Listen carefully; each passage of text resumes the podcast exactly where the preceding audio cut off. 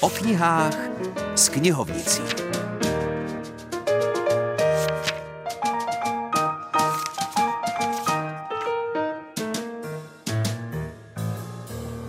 Hezké nedělní odpoledne přeje Filip Černý. Nevím jak vy, já bych ale v posledních týdnech mohl chodit po lesích na houby s kosou.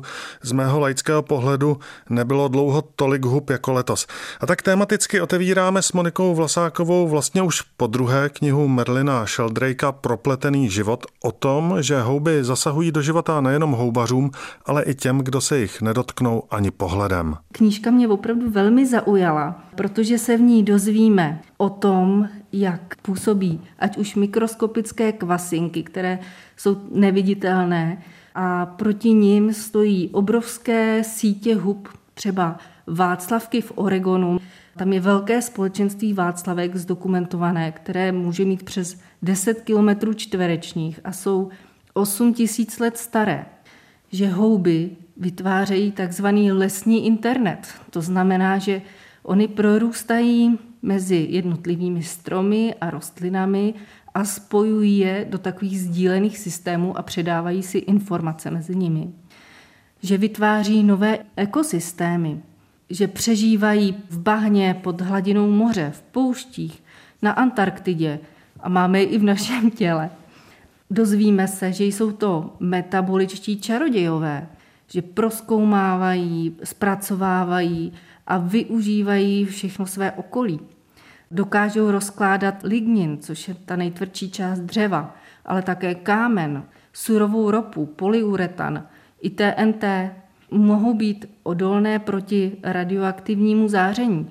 A tady těch jejich vlastností se právě využívá pro likvidaci různých ekologických katastrof, ať už jsou to ropné skvrny, Prý kolem Černobylu prorůstají houby a některé se šíří až přímo k tomu jádru, takže se uvažuje o tom, že oni to radioaktivní záření využívají jako svou energii pro růst a nějaký jako proměňují.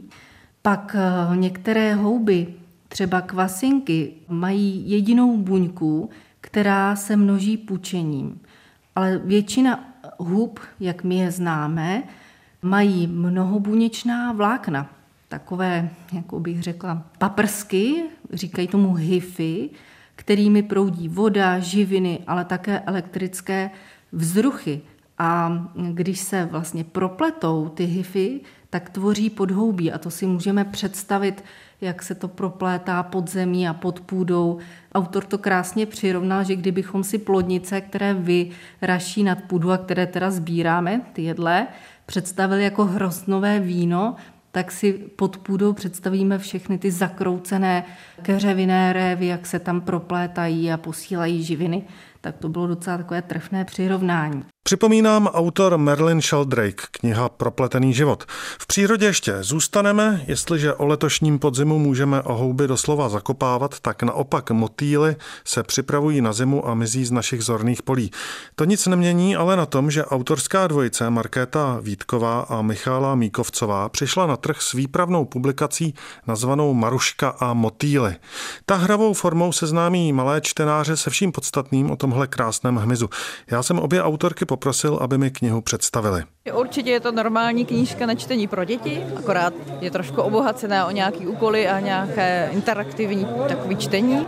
A zároveň ale i hodně vzdělávací, takže určitě i do nějakého přírodovědného kroužku nebo i normálně do školy. S jakým se setkala zájmem?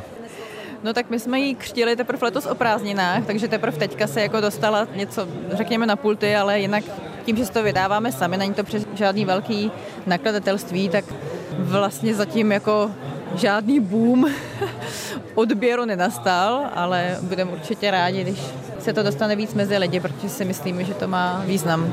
My jsme i zkusili kontaktovat ekocentra, protože si myslíme, že pro ně je to taky velmi zajímavé a třeba jsme to i v jednom už prezentovali osobně, nebo já teda bez Míši a moc se jim to líbilo a zrovna jsem před týdnem asi dostala zpětnou vazbu ze školky, kde mají taky úžasnou zahradu podle vyprávění, na kterou létají motýly a ty z té knížky byly unešení a postupně čtou a plní i ty úkoly.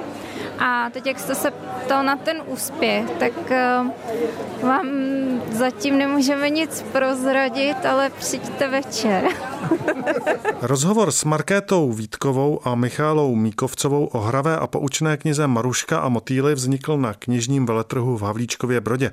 Takže jsem nelenil a večer přišel, abych zjistil, že publikace dostala jednu z hlavních festivalových cen. Což je závěrečná aktualita. Další rozhlasovou várku knižní infuze na frekvenci 106,4 očekávejte v tomto čase za týden. Do té doby se mějte krásně.